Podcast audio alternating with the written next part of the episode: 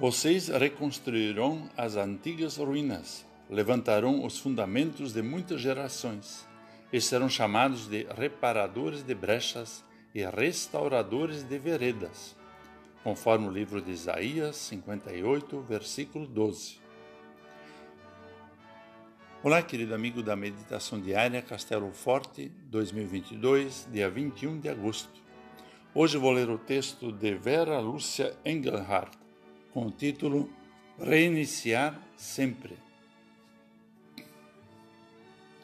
Quando criança, gostava de fazer castelos de areia à beira-mar, mas vinham as ondas e desmanchavam minhas obras. A alegria era refazer cada vez diferente e, aos meus olhos de criança, sempre mais bonitos. Ao ouvir o profeta anunciar palavras que vêm da boca do Senhor, convidando seu povo a ser reparadores de brechas e restauradores de veredas, me dou conta do que ruiu em minha vida e entre nós e precisa ser restaurado e refeito, como os meus castelos de areia. A vida é assim.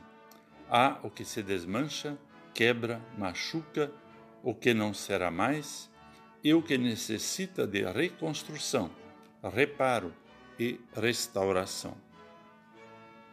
O que precisa ser reconstruído, reparado, restaurado em sua vida, família, comunidade? Se você ouviu ou disse palavras que machucaram, sentiu-se ameaçado ou ameaçou alguém, perdeu o emprego e não tem mais o sustento, está aflito?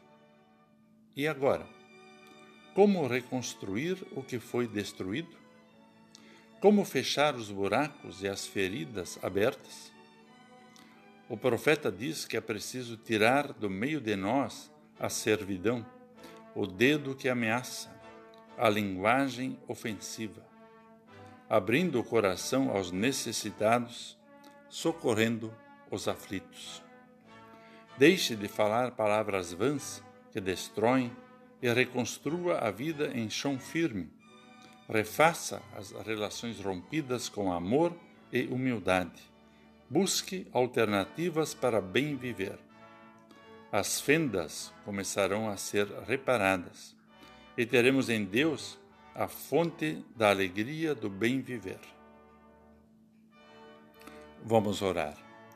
Querido Deus, ajuda-nos a não dizer palavras ofensivas e não ameaçar nenhum ser humano.